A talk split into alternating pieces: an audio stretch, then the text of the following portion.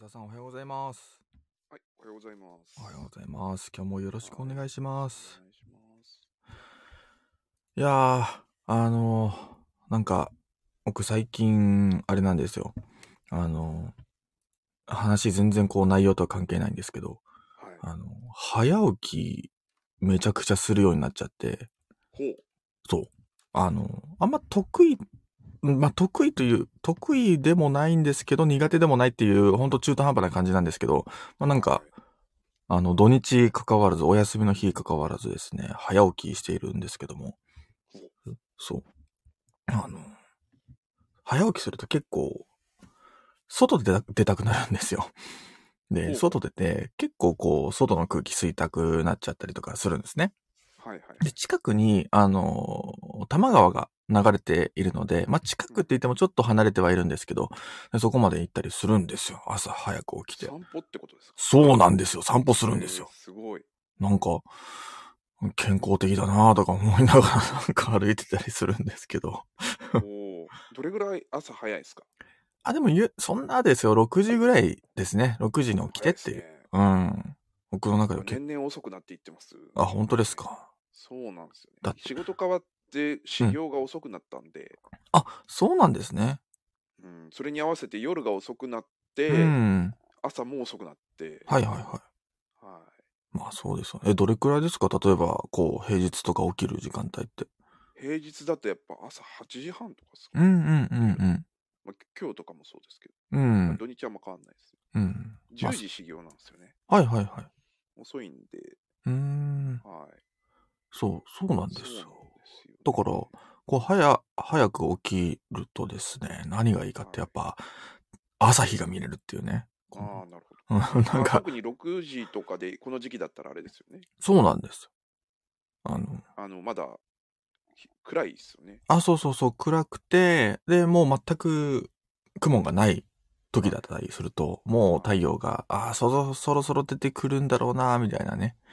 そんな感じで、あのそうで、すよね。そう、すごい健康的だなっていうう朝を送っているんですよ。はいってなるとですね、結構こう、季節をめちゃくちゃ感じるようになって、 あの、なんていうまあんで四す季をってことですね。そう、四季を感じるんですよ。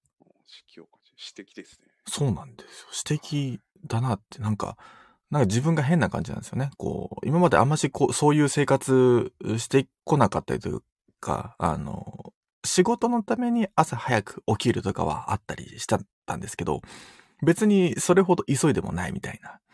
なんか、うん特に何もない日でも、6時に勝手にアラームが鳴ってみたいな。うんで起きてしまうっていうね、このなんか朝のルーティンが確立しつつあって、はいはい。うん。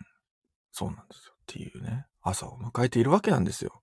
なるほど。だから、今日はあど何時、どうしたんですか今日も6時ですよ。すごい。だからもう目バッキバキですよ、 今。それなんかちょっと違う気が。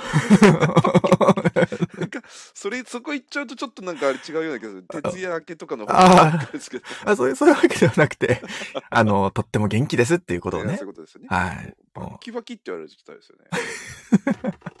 あの、別に、あの、栄養ドリンクをたくさん飲んだとか、そういうわけではありませんので。うん。あら、フーラさんおはようございます。今、ナグさんのコーヒーショップリストから、キエロコーヒーさんからコーヒーテイクアウトしました。あ、東京にいらっしゃるってことなんですかねラフ。アさんいらっしゃるんですね、東京に。おーお、お、なるほど。キエロコーヒーね、あの、秋葉原と、あともう一店舗、名前がちょっと違いますけど、えっ、と、ビーグリーンだったっけなっていうお店があったりしますけど、どっち行かれたんですかね。そうですね。えー東京にいらっしゃるんですね。なんか、はあの、ぜひ東京楽しんでください。うんい。今日なんかちょっと午後雨降るのかなみたいな、あのーアビーグリーンの方らしいですね。ああ、いいですね。ぜひぜひ楽しんでってください。はいそう、なんか午後雨降るみたい、午後夜ぐらいかな雨降るみたいですので、その点ちょっと、はい皆さんもね、気をつけて、東京にいる、いらっしゃる方は気をつけていただきたいんですけど。はい。っていうね、朝をね、迎えておりますので、すごくね、あの、声では現れてないぐらい僕、今、健やかな気分なんですよ。なるほど。伊田さんももうこの日曜日とかも大体もう8時半とかですか起きるのって。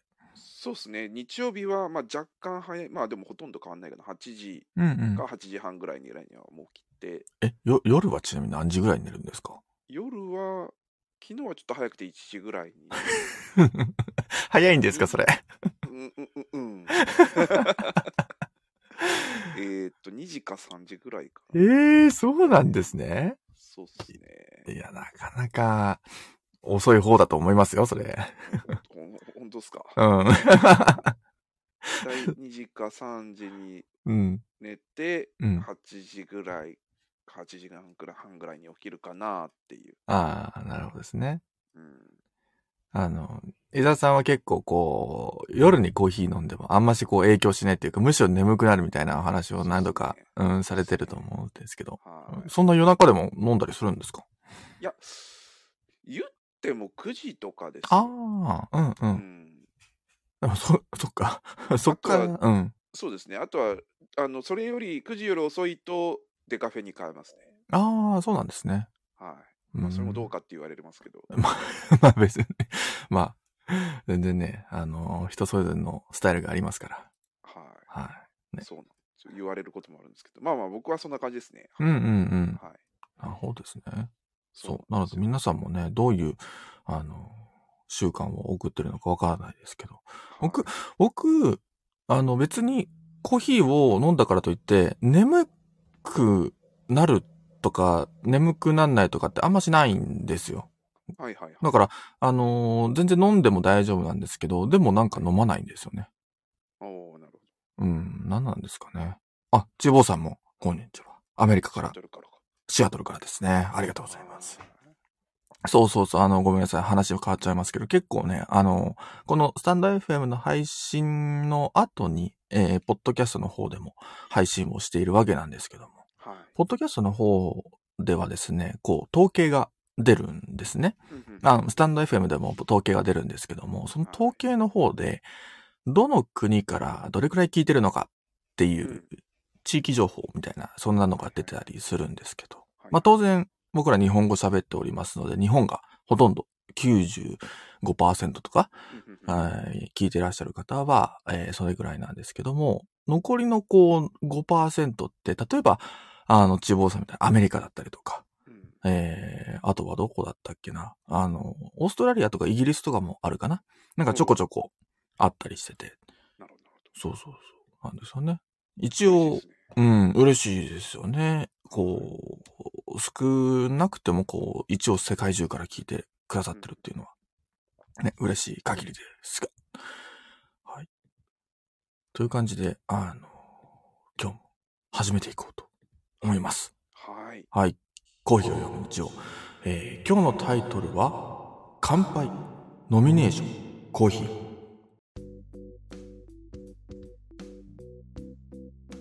というタイトルですね。はい。乾杯を僕最近してない。うん。あ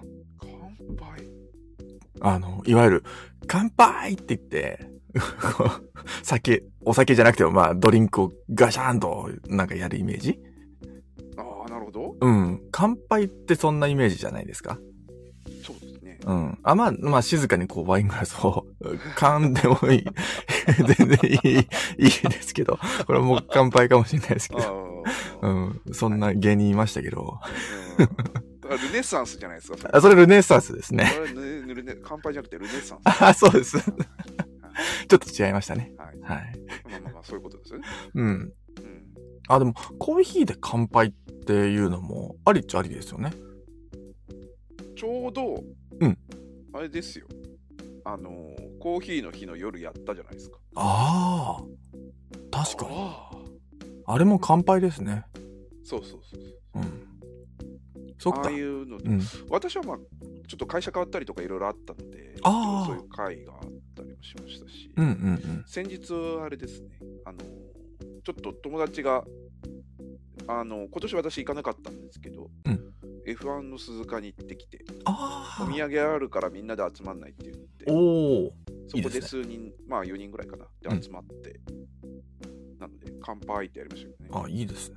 うん、そそういうぐらいかな。だうかん。らななんだかんだ、なんだかんだ、思い返すといろいろあるなと思って、あー今聞いてましたちょっとなんかみ皆さんどうですかね皆さん最の近どうかな飲み会自体ね少し減ってるかもしれないですけどここ最近で少しずつねまた飲み会は増えてるような気もするんですよまあ少しずつ緩和されてきてると思うのでうんうんまあねあのそんなお大きな規模じゃなくてもうんまあ23人からそうですねうんとかもしくはこう最近ねネットでとかズームでとかあはいまあこの前ね私たちがあのコーヒーの日の夜にやったあり、うんうんうんはい、うんねそうそうそうこうズーム飲み会なんていうのもねあったりしますからねそんなそうもでんすよね、うんうんお最近ないですけどね、うん僕あれやったことないんですよあんましコーヒーはあるじゃないですか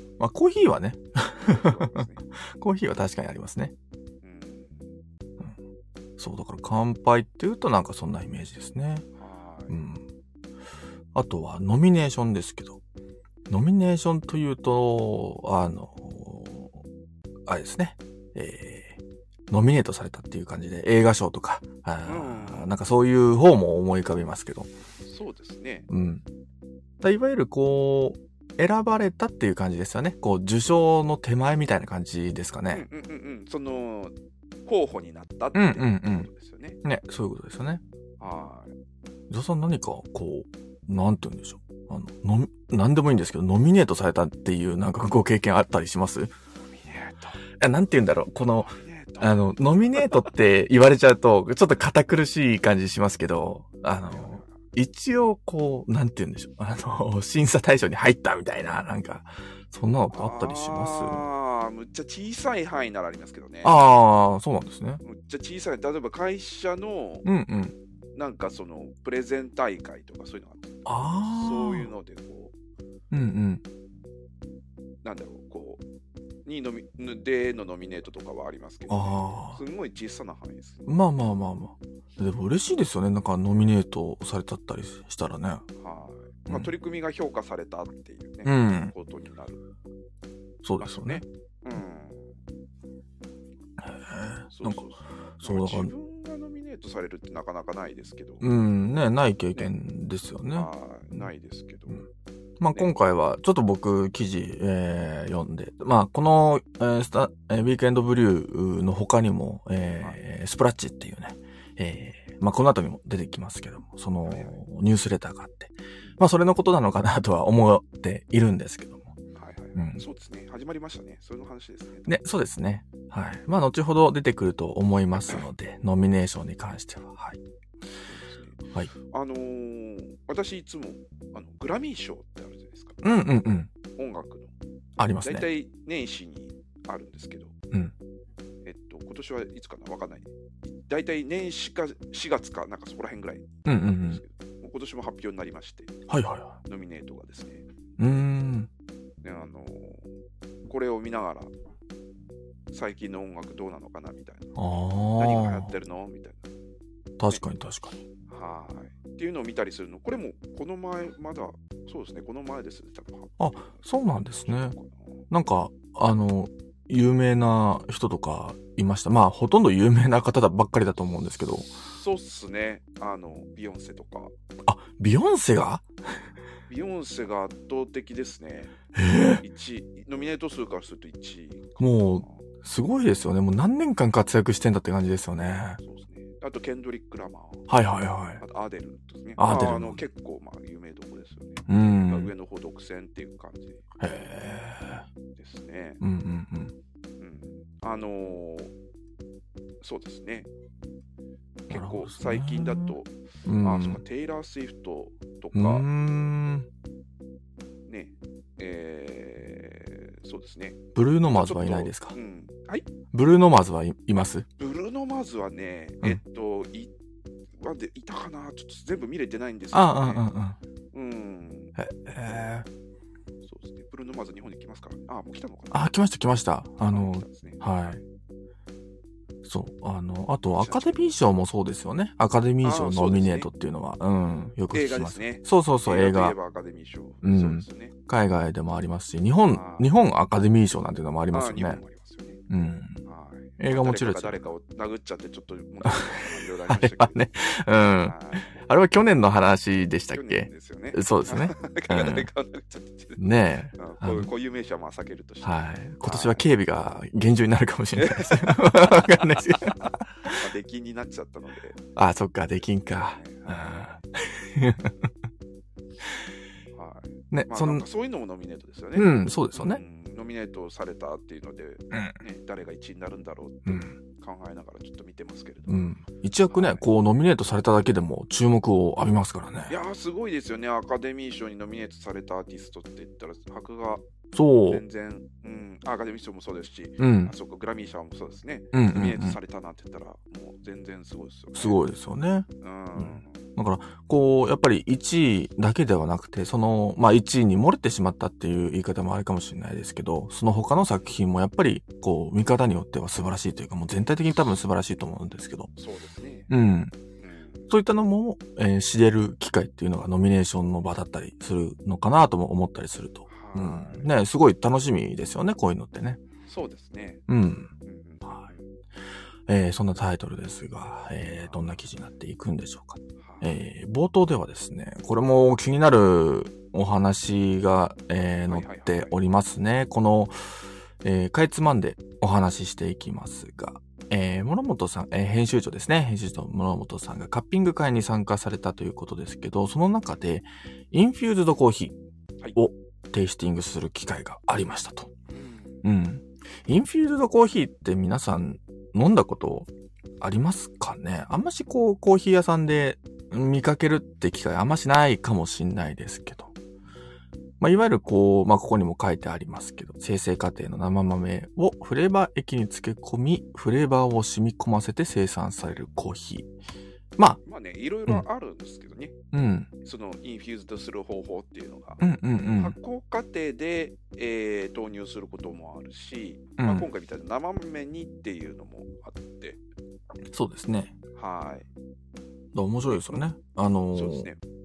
いちご、マンゴー、ココナッツ、ウイスキーと混ぜたりっていうのがあったりしますし。昔は日本酒とかね、インフューズといううん。聞きましたね。うんうんうん。はい、あと、ちょっと違うんですけど、コーヒーの生豆を、まあ、全部生成まで終わっちゃったやつを、あのーウイスキーの樽に、うん昔ウイスキーで使ってた樽に詰めて保管するっていう、うんうん。うんと、バレルエイジドっていうそうです言ねわ。れるんです。これもまあ、ユインフインフューズドって言えばインフューズドですよね。うん。はい。ね、バレルエイジドは、えー、スターバックスの、えー中目黒にあるリザーブロースタリーでも提供してたりしてて、うんうん。これは意外と手軽に飲めるのかなとは思ったりしますけど。そうですね。お酒にベトナムさんとか結構有名ですね。うんうんうん。はい。そう、お酒につけたり、えーいろんな味のする、うジュ、いわゆるジュースというか、フレーバー液につけたりとか、いろんな、こう、取り組みがあったりする中で、まあ、そのインフィールドコーヒーって、えーどうなんだろうって思ううー、お話もあったりしてですね。うんう。ん。これに関しては結構、あのー長いお話にもなったりするかもしれないので、もしニュースレターを、えー購読されている方はですね、いろいろとリンクが、えー詳しく書かれているリンクが載っておりますので、そちらもぜひぜひご覧いただきたいんですけども。はい伊沢さん、インフューズドコーヒー、インフューズドコーヒーって今までこう、なんか飲んだことありますあありますよ。うん。えっ、と、まあ、あの、テイスティングレベルかな、今多いのは。うーん。はい。結構最近またいっぱい出てきたんですね。そうなんですね。はい、特にコロンビアとかでこういう研究が盛んで、うんえっと、いちごやオレンジやババナナやうんマンゴーやうんなんやっていうのをこう生成過程で、えっと、その果汁というよりかはもう物自体そのままもう全部突っ込んじゃって、へえ。はい、あのその方が高いんじゃないのと思ったりするんですけど、うんうんうんうん。そうやってコーヒーのフレーバーを変えてっていうコーヒーが、あのそう説明されてるんですよもうえあの写真まで出ててへえ。こんな風になってますよって言ったら本当にタンクの中にあタンクにあの入れるんですけどコーヒーの実とかいろんなものを入れるんですけどそのタンクの中にもうこうあの果物とかが敷き詰められてるようなはい写はい真はがい。出てたりとかして、へはいそういうものが最近また結構一,、ね、一瞬廃れたかなと思ったらまた盛り上がってきて、え。うんうんうん。うん、っていうものをちょっとテイスティングしたことが何度かあありますね。いいですね。はーい。もう本当にそのフレーバーがするっていうことですか。えーとですね、ものによりけりねあ、ものによりっきり。うんうん。あの、そのものとは想像つかないようなフレーバーがパッと現れる時もあります。ああ。うんまあ、言ってしまえばこう、おなんて言うんでしょう。化学変化がうまくこう作用して、化学変化というか、なんか、全く違った未知の味が出てくるみたいな。そうですね、例えばこう柑橘系のもののそのインフューズドをちょっとあのテイスティングした時には、うん柚子胡椒みたいなへえ。胡椒のようなフレーバーが、うんうんかなりスパイスの効いたフレーバーが出てきてたりとか、おー、面白い。そうですね、マンゴーはマンゴーっぽかったかな。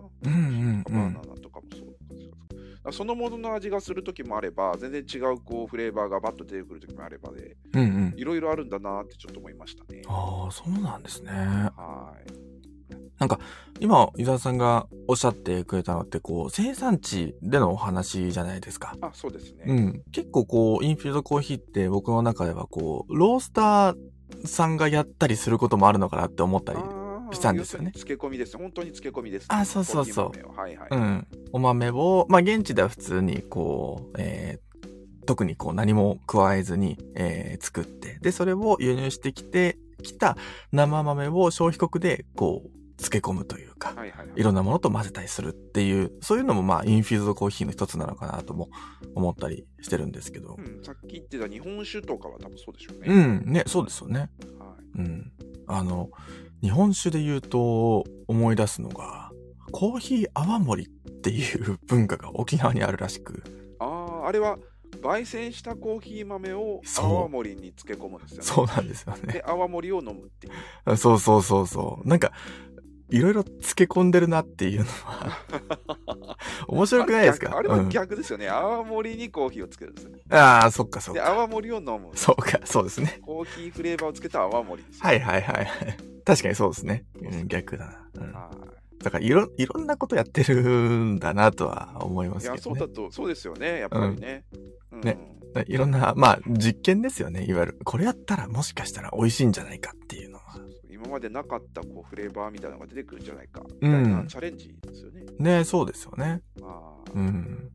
特にこう、味覚っていうのは本当に面白いとは思いますし、こう、なんて言うんでしょう。例えばさっき言った胡椒だったりとか、あとは、あの、最近は山椒とか、あの、結構下にビリッとくる食べ物あったりするじゃないですか。はいそれを、えー飲んだ、食べた後に、こう、例えばコーヒーを飲むはいたりすると、今まで感じられなかったフレーバーとか、なんか、そういったものが感じられたりとか、なんか組み合わせによって、コーヒーっていろんな変化が起きるんだなっていうのは、よく思いますね。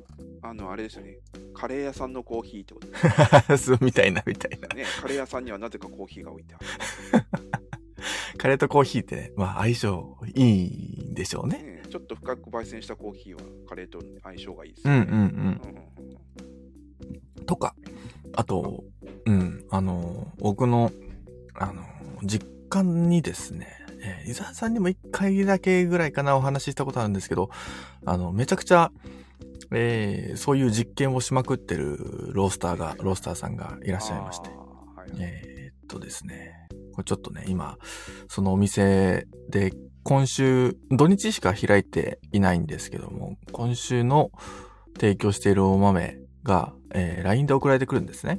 はいはい。で、いわゆるこう、インフューズとされてるコーヒー、今回もおラインナップとして載ってるんですけど、えっ、とですね、えーパッシ、パッションフルーツ、えーレモンピール、えードライイチジクを混ぜて2日間密封してますとほう。 生豆の段階で、えーそれらを、えー一緒に混ぜて密封して、えー作ってますっていうのもあったりしてて。いや、すごいんですよね。これが多分めちゃくちゃ美味しいんですよね。ううんん、なるほど。そう。これもいわゆる多分インフューズドコーヒーのブルーに入ると思うんですけど。そうですね。香り付けってことですよね。ああ、そうですね。うん。はい。そう。だからコーヒー単体で飲むのももちろん美味しいですけど、こうやってアレンジを加えていらっしゃる方っていうのも日本中むしろ世界中たくさんいらっしゃるっていうのは、なんか面白いですよね。そうですね。うん。とか。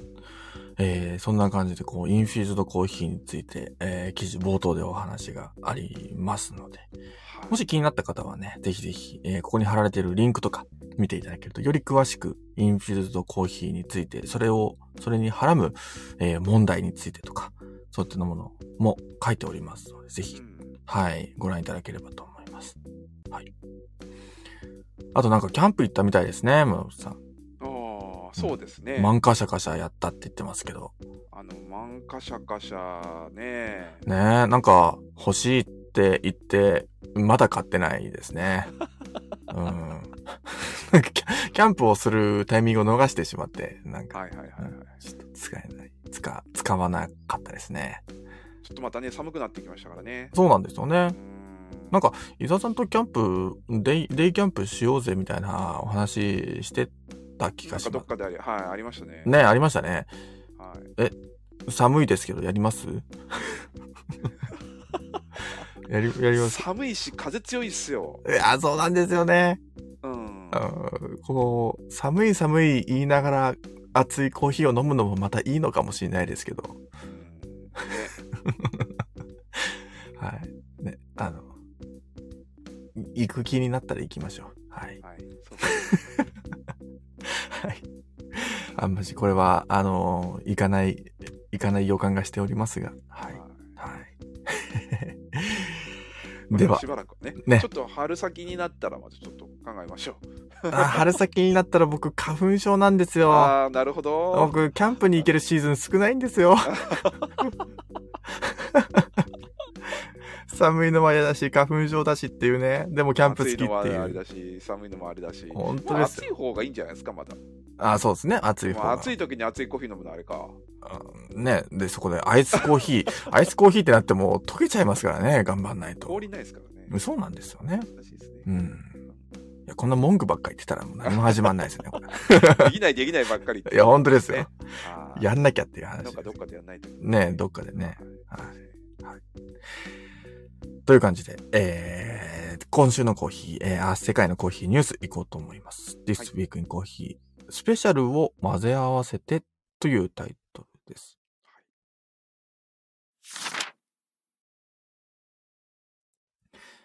近年、競技会やコーヒーショップではシングルオリジン、シングルオリジンコーヒーを使ったスペシャルティーブレンドをよく見かけます。安価、大量という流れのブレンドに、えー付きまとっていたイメージとは異なり、生産者との顔の見える関係性を維持しながらも、高い品質とフレーバー表現を探求するスペシャリティブレンド。直近だと、本誌20号のサンプル豆を提供してくれたベルビルのブレンドも記憶に新しいのではないでしょうか。えーシングルオリジンの潮流を経て、今改めてブレンドに注目が集まる背景には一体どのような要因があるのでしょうか。こちらの記事によると、スペシャリティブレンドの場合、昨今の物流コスト、物価高騰の中でも品質を担保しながら、ロースターは豆の原価率を調節できるという点が大きな魅力とのこと。さらに、生産国での天候不順や、それに起因するコーヒー豆の品質の変化、国際情勢の悪化による物流不安など、えー今日のコーヒー生産は常にあらゆるリスクと隣り合わせ。そんな状況だからこそ、シングルオリジンの一本足打法ではなく、コスト面、パフォーマンス面での柔軟性が高いスペシャルティブレンドにも注目が集まる理由は明白と言えます。また、競技会においては、新種のコーヒー豆を使用する際にフレーバーバランスを整えるために、他の豆をブレンブランド、うんブレンドすることが多いのだそう。同記事で述べられているように、ブレンドとシングルオリジンは対極に位置するものではなく、むしろ相互補完的な関係にあるということが、この、これらの記事から、これらの事例からも明らかになっています。スペシャリティブレンドが内包するまだ見ぬコーヒー体験の可能性、その特別な味わいに胸が高まります。という、えー、ブレンドとスペシャル、シングルオリジンのお話ですね。はい。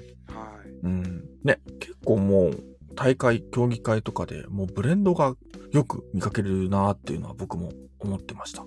そうですね。あの、一時期はこうシングルオリジンでやっぱり、うんうん。あの、みんな攻めるっていうところがあったんですけど、うん最近はブレンド多いですね。あのねエスプレッソ、まあ、バリスタチャンピオンシップそうですし、ブリュワーズもそうですし、うん。そうですね。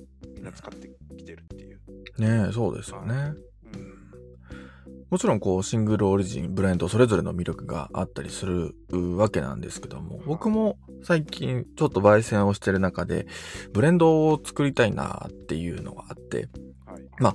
ブレンド作りたいというよりかは、混ぜた方がいいんじゃないかっていう一つの仮説が、あの、僕の中ではあって、まあ、それは、あの、伊沢さんからもお話いただいたんですけど、こう、ロブスタッシュ、まあ、いわゆる、あの、アラビカ品種、ロブスタ品種ってそれぞれあると思うんですけども、それを混ぜることで、こう、エスプレッソの、えークレマ、泡うんが、えー出やすくなるみたいなうんうんうおん話をおー聞いて、じゃあ、あのーそのクレマが出やすいようにするために、こう、ロブスター品種だけを使えばいいかというと、そうするとちょっと、こう、僕の狙いたい、えー出したい味わいには少し物足りないかなっていうのもあったんで、じゃあ、ブレンドしてみようみたいな感じで、今、ブレンドをいろいろちょっと作りながら試行錯誤しているんですよ。なるほどなるほそうそうそう。だから、ど。イタリアン、うんイタリアンバールだと基本的にはロブスターを10%ぐらいは入れるんうんうんうん。ですよね。なので、あのーまあ、こう、それもそのクレマが綺麗に出るからっていうところがうん。あって、特に、あのーカフェラテとかを提供するようなお店には人気ですよね。あうんうのんボディ感も少し出るので、ねいやそそうですね。エスプレッソ単体で飲むとちょっとエグくなっちゃうので、その時はまあ、あのブレンドせずにっていううのんで行ったりとか。うんうん、うロんブス。ターじゃないブレンドを使ったりとかっていうところもあると思いますけど、うん。はそうそう。だからそういうう組み合わせによって、こう、個性が、個性というか、それ自体にも、こう、いろんな特徴が加わってくるわけじゃい。ないですか。そうですね。うん。だからブレンドって、こう、難しいのももちろんありますけど、やっぱやることによって、いろいろとコーヒーの幅も広がるんだなっていうのが改めて思いましたね。そうですねいわゆるこうずっと昔からあるこの日本にあるブレンドコーヒーの文化うん、とはちょっとまた変わってきてるのかな。うん、うん、うん。昔はどのお店行ってもブレンドっていうのがメニューの一番最初に書いてあって、確かに。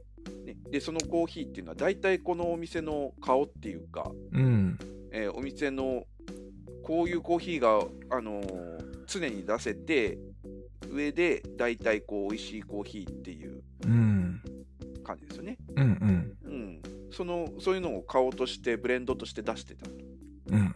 いうところだったんですけど、あのーそれがこう最近はどっちかというとそのもうコーヒー単体のすごい美味しいコーヒーたちを、えっと、ブレンドして、まあ、うんうん要するにはこう、ほあのーそれぞれの味をこう足りない部分を補完するようなイメージですね。うん、でさらに美味しいコーヒーを作っていこうみたいな取り組みになんかちょっと変わってきてるイメージですよね。うん。はいそうですよね。だから、シングルオリジンだと、もちろん、こう、焙お店の焙煎の仕方だったりとか、提供の、こう、ハンドドリップの仕方だったりとか、提供の仕方で味は、うーん、お店によってもちろん変わってくるは来るとは思うんですけど、やっぱりこう、シングルオリジンだと、お豆の個性っていうところがより注目されると思うんですよね。うんうん一一方で、こう、ブレンドってなってくると、お店、そのお豆の個性というよりかは、その個性と個性を組み合わせるお店の色っていううところが、より色濃く出ると思うんですよ。はいってなった時にね、こう、あお店との差別化、差別化っていうほど、こう、あの、ば、なんかバチバチしてるような感じに思えちゃうんですけど、まあそんなことはなくて、こう、お店の個性、お店自体の個性を出すためにも、ブレンドってすごく、うん、いいよなとは思いながらも。うん。昔の、なんか、コーヒー屋さんに行った時のブレンドの、こう、感覚とちょっと違うなっていうのは、なんか思いますね。そうですね。うん。はい。なさっき言ったようにね、うん。この、お店のカラーっていうんですかね。うん、そういうのをよより感じられるようなブレンドを飲めると、わあ、こういうのがあるんだっていうのは、うん、面白かったりするんですよね。そうですね。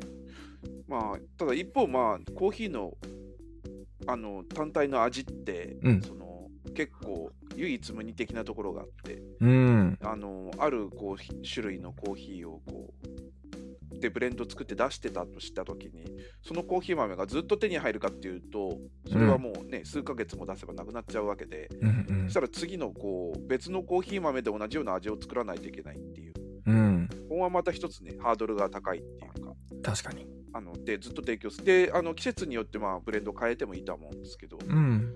で、あのーここにも記事にも出てるベルビルですね。この前はナグさんと私と2人で、あのはいベルビルの、えっとデビットさんかなうんうん。の話聞きに行ってきましたけど、そこで私があのブレンドの味キープするのでどうやってやってらっしゃるんですかって話をちょっと質問で聞いてみたら、あのそれ用にちゃんと豆を調達するっておっしゃってましたよね。うんうんうん。あのそのこのブレンドを作るために必要な豆っていうのを調達するんだと。うん。いうふうにおっしゃってたので、あやっぱりちょっとそこにはやっぱり努力がいるんだなうん。という感じですよね。なので、あのーあるこうブレンドを作って、それについて名前をつけて人気商品になって、ずっとそれ販売できるっていうのには、やっぱりこう結構あのハードルがあるんだなと。そうですね。はういん。うん、だから一過性のね、ものを作るんだったら、うんうあんのいいと思うんですけど、うん。そのブレンドの味を求めてってなって、ずっといらっしゃるお客さんには、にこう対応していこうと思うとなかなか大変なので、うん、確かにそうですねね。その中でどんどんこうなんていうのブレンドも進化させていくっていうか、あのーね、どんどん次の新しいの新しいのっていう、うん。これはまた大変ですねでもブレンドを新しいの新しいのってまた商品開発していくのも、そうですよね。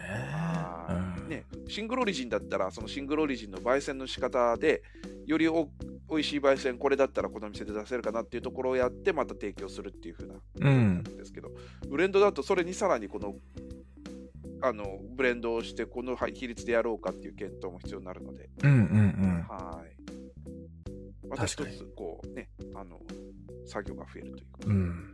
そうですね。なんか結構、焙煎士の方も、うん、まあ、お店での全体の話し合いで決めていくとは思うんですけど、はねい、お店のカラーに直結するうんものでもあるので、結構ね、大変ですよね。はいうん。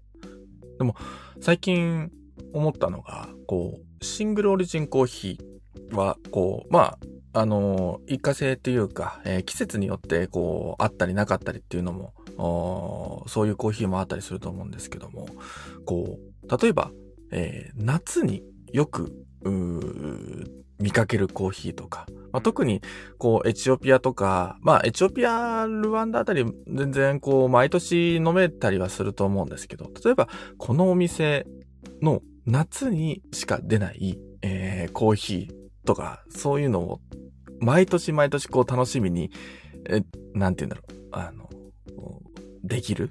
毎年、こう、この季節にしか楽しめないコーヒーがあるとかっていうのも、なんかそれもそれで面白いなとも思ったんですよね。そうですよね。うん。うん。なんか、あの、常に美味しい味を楽しめる。えーそれも非常に、えーいいことだと思いますし、大変なことでも一方ではあるとは思うんですけど、この季節にしか食べられない、この季節にしか飲めないっていう、そういうなんか特別感もコーヒーにはあったりするのかなと思うと、なんかすごい幅があっていいなと思いますね。そうですね。真夏のケニアのアイスコーヒー。そうそうそうそうそうコールドブリューみたいなのがか,、うんなり典型的だと思うんですけど、うん、なぜか、なぜかっていうか、なぜかでもないんですけど、うん、あれですね、夏になると、そはーい、ケニアのアイスコーヒーが 出てくるんですよね。う。うん、そうなんですよね。あの、コーヒーも、言ってしまえば農作物ですので、野菜ともう同じだと思うんですよね。それこそ、えーもう、お日本は冬に近づいてきておりますけど、ね、お鍋の季節になってくるわけじゃないですか。ってなってくると、こう、白菜が甘いとかね、うん。えー12月、1月過ぎたあたりからは、あーいちごとかがもうどんどんどんどんあークリスマスとかにも向けて出てきますし、はいこう季節によって、こう甘くなったり、美味しくなったりするっていうのはコーヒーにもあると思うんですよね。まあ、はいうん。そういう意味で、なんかそういう季節要因も楽しめるっていうのは、えーコーヒーの魅力かなとも思ったりしますし。う。そうんそうそうシングルオリジンっていうのはやっぱりその取れた土地のフレーバーを、うんまあ、テロワールとかって言って言いますけどフレーバーを楽しむっていううん。ことですですし、ブレンドはそれを組み合わせて、うん。えーっと、個性をこう、掛け合わせて、あのうんうんより美味しいものを作ったりするっていうので、まあ、それはそれぞれですね、いいものがあるなとうん。いうふうな思いますよね。ねえ、そうですよね。うん。そう。だから、あの、2、3年前とかは僕ずっとシングルオリジン飲んでましたね。はいはいはい。多分、こう、流行りというか、なんか、あの、僕の中でも新しい価値、価価値観というか、あの、新しい概念でもあったので、えーシングルオリジンってこんなに美味しいんだ、みたいな感じもありますけど、で、そこからまたこう、ブレンドにやっぱハマっていくとかあったり、で、またそこからシングルオリジン飲んだり、ブレンド飲んだり、なんかその繰り返しが毎年、毎月あったりしてて、うん、どっちもなんか美味しいなって思いますね、いつもね。はいうん。はい。えー、そんなこんなで、えー、スペシャル、スペシャルを混ぜ合わせてというタイトルでした。はい、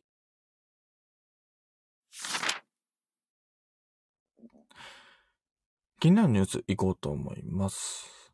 ワールドコーヒーリサーチ WCR がコーヒーの育種、えー育成育種い育てる種と書いて育種ですかね。に向けたグローバルネットワークの立ち上げ。気候変動の危機に対して、業界全体でコーヒーの遺伝子的改良を促進すべく、WCR 及び生産国9カ国が中心となって運営されます。はいうん。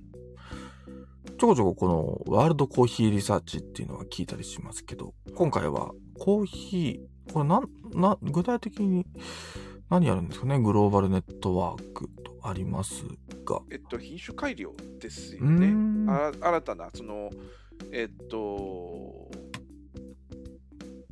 あの、コーヒーって結構取れると、作れるところが限られているので、うん。うんこう気候変動とかがあると、すすぐにこう影響を受けちゃうところがうあんうん。って、あの実をつけなくなっちゃったりとかはい。すると。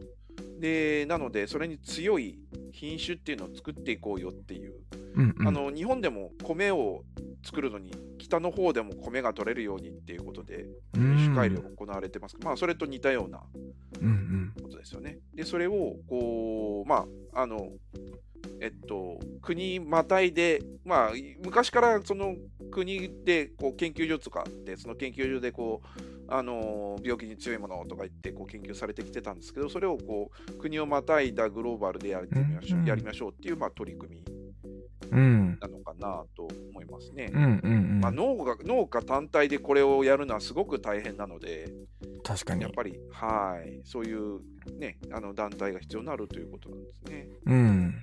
そうですよね。まあ、えー今回はこの生産国9カ国が、9カ国が中心となって運営されますということですけど。うん。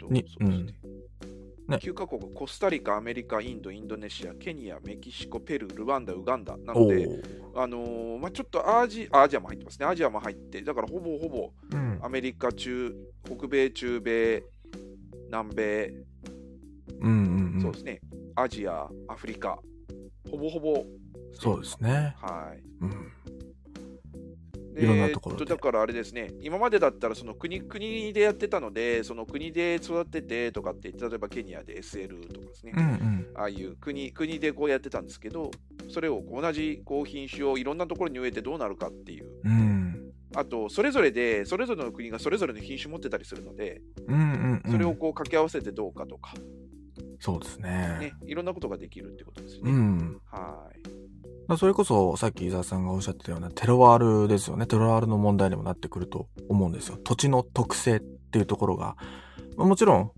うんそのまま、えーそこで育てられたものが良かったりすることもありますし、一方でもしかしたら別の地域で育てたら、いろんなメリットが生まれるっていうこともあるかもしれないっていう、そういう調査ですよね。そうですねここでは育つけどこっちでは育たないとかうん。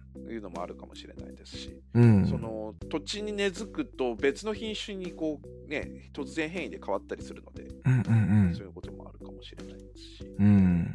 やはりねあのー結構まあやっぱりやってるのはアラビカとロブスターのこう掛け合わせうん。とかですね、まあそういうのもああのできるところできないところもあったりとしますしはい。はいそうですね。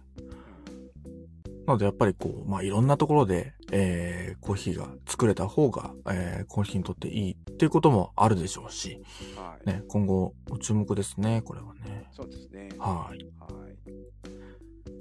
次の記事です。焙煎機メーカー、ベル、ウェザーがシェアロースターを開設。もともと同社はウェブサイト経由でコーヒー豆の注文を受け付け、届け先に最も近いベルウェザー焙煎機の保有ロースターに焙煎を依頼することで、売り上げをロースターとシェアする仕組みを導入していました。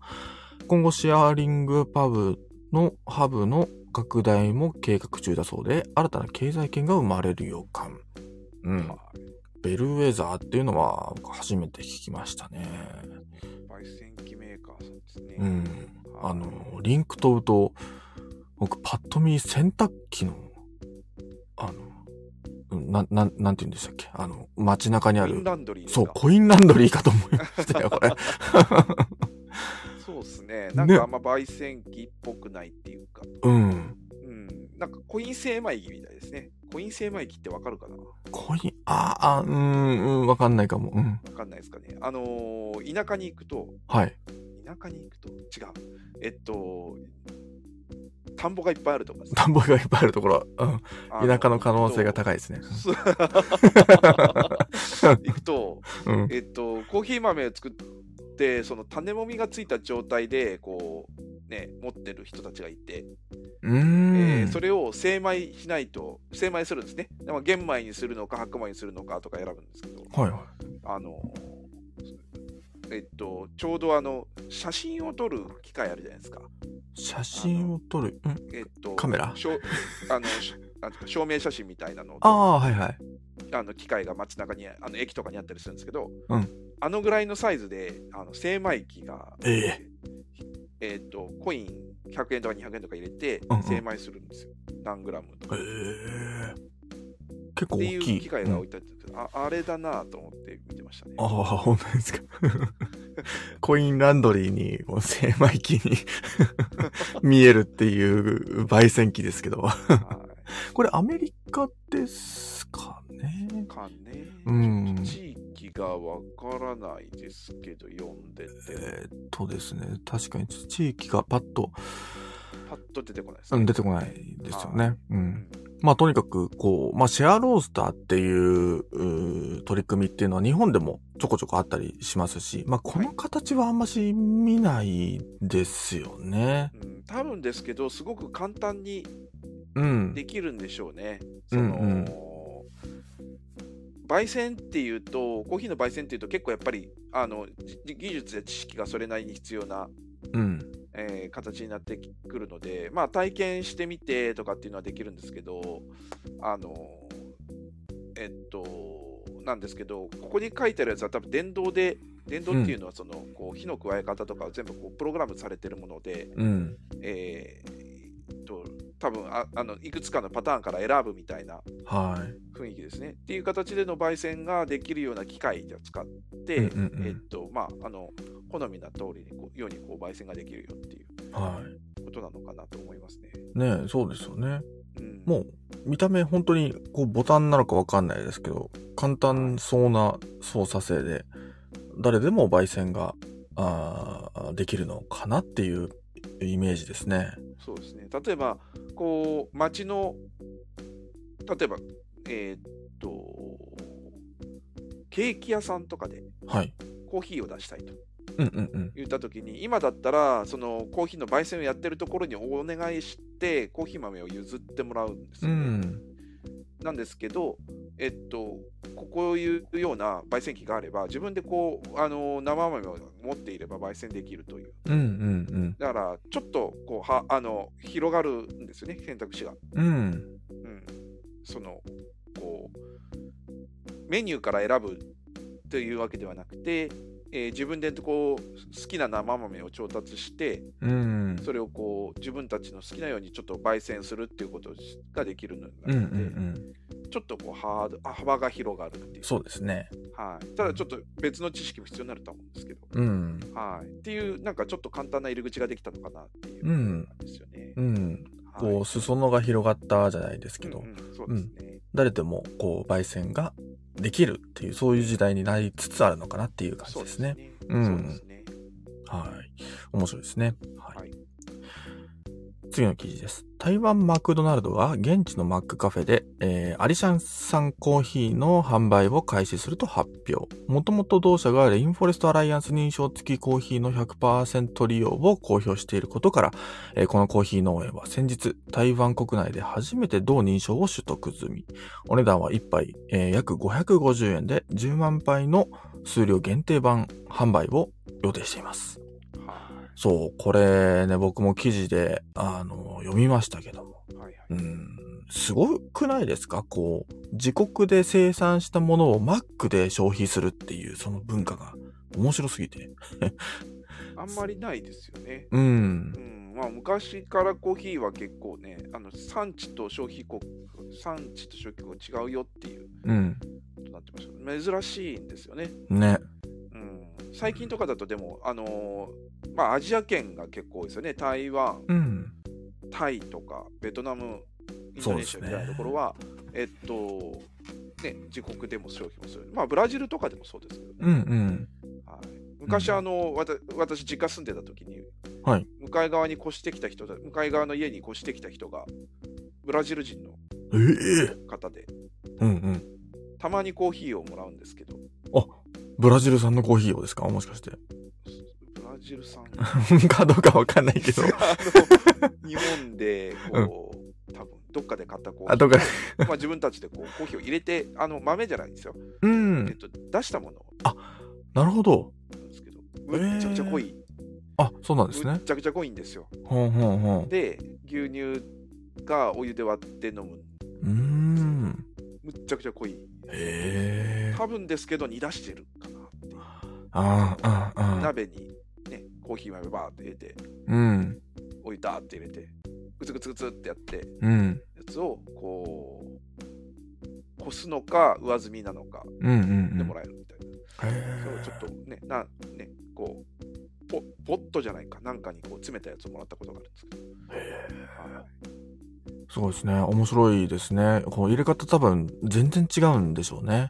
全然違うんですよね。まあまうあんそういうような感じでこうね、あのーまあさあの現地でも飲まれることはあると思うんですけど、こうん。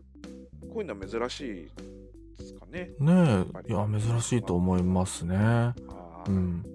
特にこう台湾ではもうアリシャンってすごく有名な山ですし、ね、そこでこうコーヒーが取れるっていうことも少しずつ広まりつつあると思いますし、でそこで台湾のマックで飲めるようになるっていうのはなんかすごい、あの、飲みたいなと思いますね。ねまあいあのー台湾のコーヒーは全般的に品質が良くて、うん。うん、なんです。まああの一方ねブルンジとか行ったらコーヒーじゃなく自分たちは飲まないよ輸出するもんだよっていうところもありますし、うん。あのインドネシアや、えっと、ブラジルとかでも聞いたことがあるのは自国で消費するのはあのそのグレードの低いやつうん。で高いのは輸出品に回すんだっていううんうんうんうん話し、ね、で一方こうこの前ルワンダ人からあの僕のところになぜかあの今バリスタの練習しててさとか言ってエスプレッソをこう、うんあのカフェラテを作ってるシーンが動画で送られてきましたけ どあのどんな状況 ですか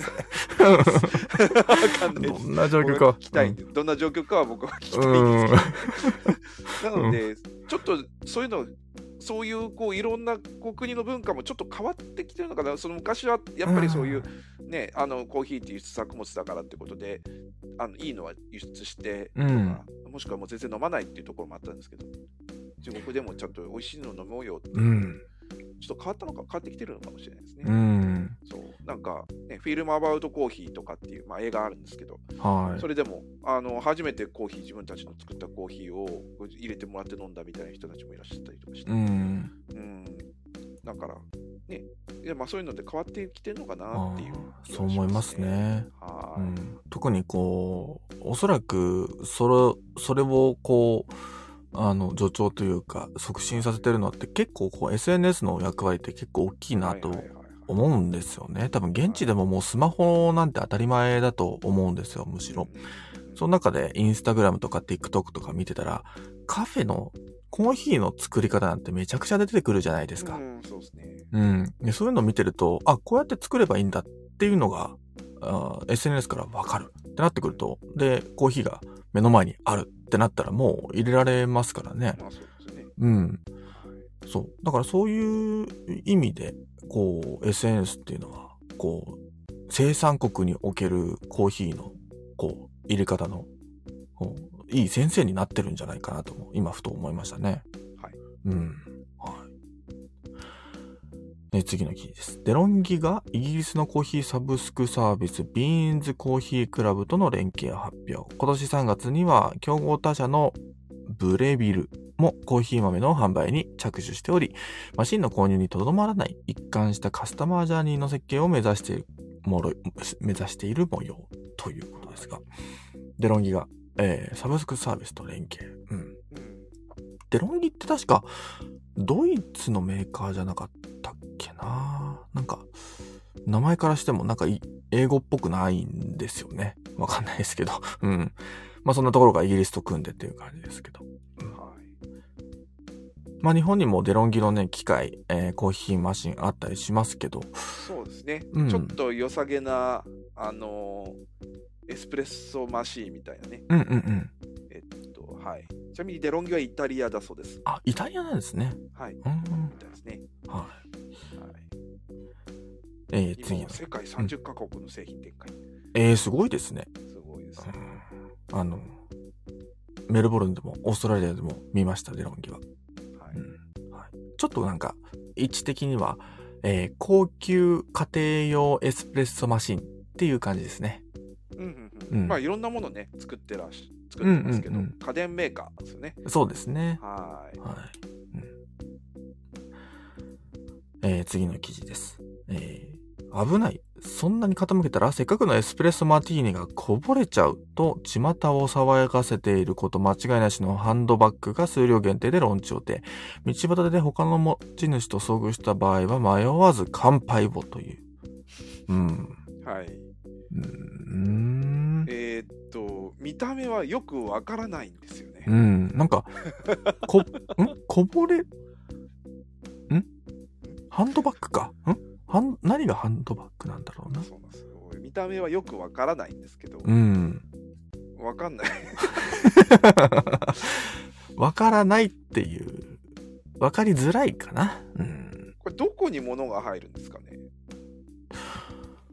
えこれね、もうね、あの聞いてる人にどう伝えていいかわかんないんですよ、ね。そうなんですよねこのハンドバッグ、エスプレッソマーティーニのハンドバッグっていうのがよくわかんなくて、ー、うん。えっとですね、なんて言ってたグラスがありますね。ありますね。カクテルグラスではい。すけど、カクテルグラスに、こう、なんか、持ち手がついてると。うん。で、カクテルグラスの中にはエスプレッソマーティーニみたいな、あの、こう、ふわふわした泡のようなものが入っていて、そうですね。うん。多分そこにチャックがついてて中に物が入るんだろうなと。あー、あ、あー。 えあとグラスに持ち手がついてるので、それで持って歩くんだろうな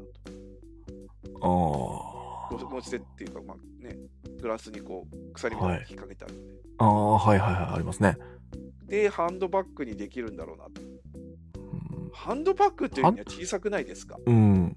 だって、画像なのか、画像だからなのかわかんないですけど、ものすごくこう、小さそうなんです。あのーはい、手で持ってる画像もありますけど、うんちょっと大きめのカクテルグラスぐらいですよね。ああ、そうですね。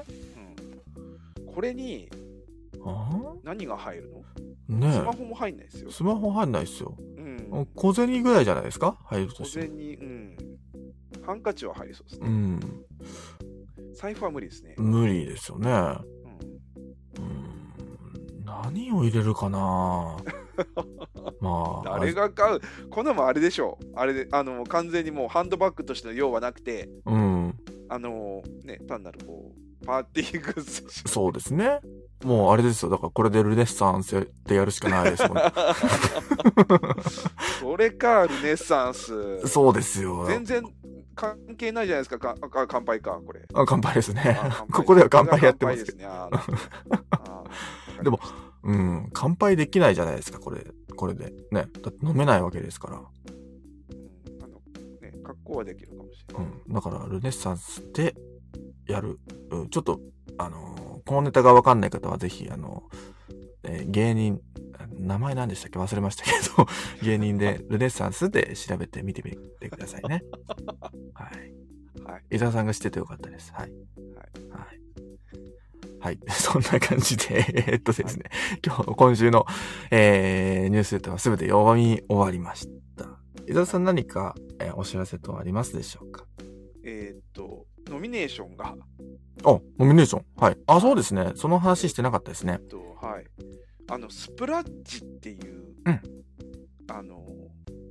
まあ、アメリカの、えっと、コーヒー関係のニュースサイトって言ったんですかね、うんうんあるんですけど、そこで毎年、まあ、あのあのいろんなこう、例えばロースターさんとかカフェとか、えーその他、まあまあ、雑誌もあったりとかするんですけど、うん。はい。あのねえっと投票あのこれはあの読者投票でこうノミネーションノミネーションが決まるっていううんうん。のがあってノミネーションと、まあ、あのあトップですねもう決まるっていうのがあって、はいなのでこのノミネーションが始まり始まりましたよってお知らせですね。うんうん。そうですはね。いでスタンダードはあのいつもこうあのえっとライティングかな雑誌とえかーそっち系のこう部門でノミネートがされてるので、うんえっと今年もノミネあさこノミネートされてくるんじゃないだろうかと思はい、けそれどうですよね。はうーい、ん。あの一票入れてくださいというお願いですね、はい。えっと英語なのでちょっとあれですかハードル高いですけれども、はいいいろんな、こう、えージャンルがあって、えーそうですねちょこちょこ紹介するとですね、えーまあ、えー全カテゴリーでの、えースプラッチアワードもあり、えーノータブルコーヒープロデューサースプラッチアワード、これはプロデューサーなので、そううん。すね難しいですね、うん。とか、 えっと、ベストコーヒーイベントうんもありますね。ありますねうん。これもね、あの日本のイベントとかは小さいです、うん。難し いですね。そして、ちえっ、と、僕らが着目すべきはベストコーヒーポッドキャストスプラッチアワードがありますよ。